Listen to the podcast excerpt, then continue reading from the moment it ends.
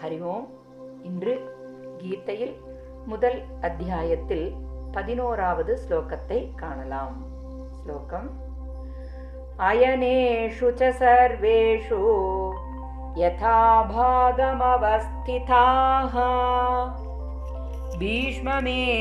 भीष्ममेवाभिरक्षन्तु भवन्तः सर्व एव हि अयनेषु च सर्वेषु यथा भागमवस्थिताः भीष्ममेवाभिरक्षन्तो। भवन्तः सर्व एव हि। श्लोकस्य अन्वयक्रमं सर्वेषु अयनेषु च यथाभागमवस्थिताः भवन्तः सर्वे एव हि भीष्ममेव अभिरक्षन्तु। श्लोकतिन् பாவார்த்தம்.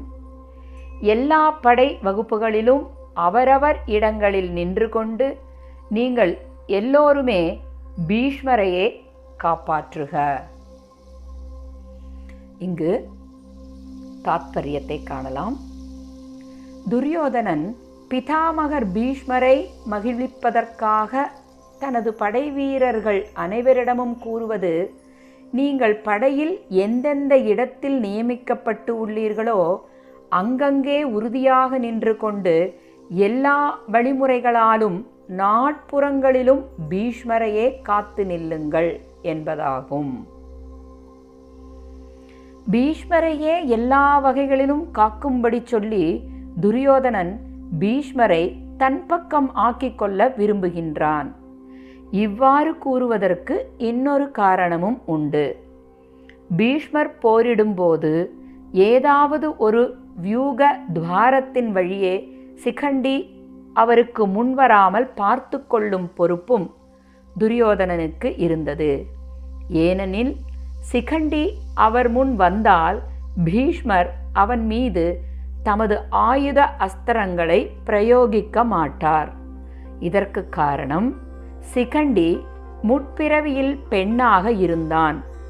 இப்பிறவியிலும் முதலில் பெண்ணாக இருந்து பிறகு ஆணாக மாறினான். ஆனால் பீஷ்மர் தற்போதும் இவனை பெண்ணாகவே கருதுகின்றார். மேலும் சிகண்டியுடன் போரிடப் போவதில்லை என்னும் வாக்குறுதியும் அளித்துள்ளார். இந்த சிகண்டி சிவபெருமானின் வரத்தால் பீஷ்மரை கொள்வதற்காகவே பிறந்தவன்.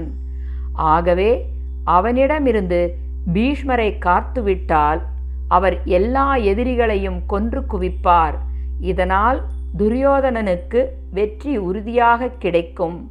இவையாவற்றையும் கருதியே துரியோதனன் எல்லா மகாரதிகளிடமும் பீஷ்மரை பாதுகாத்து நின்று போரிடும்படி சொல்கின்றான்.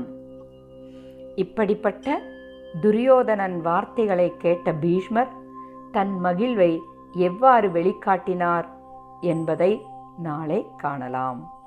ஸ்ரீகிருஷ்ணம் வந்தே ஜகத்குரும். ஓம் தத் சத்.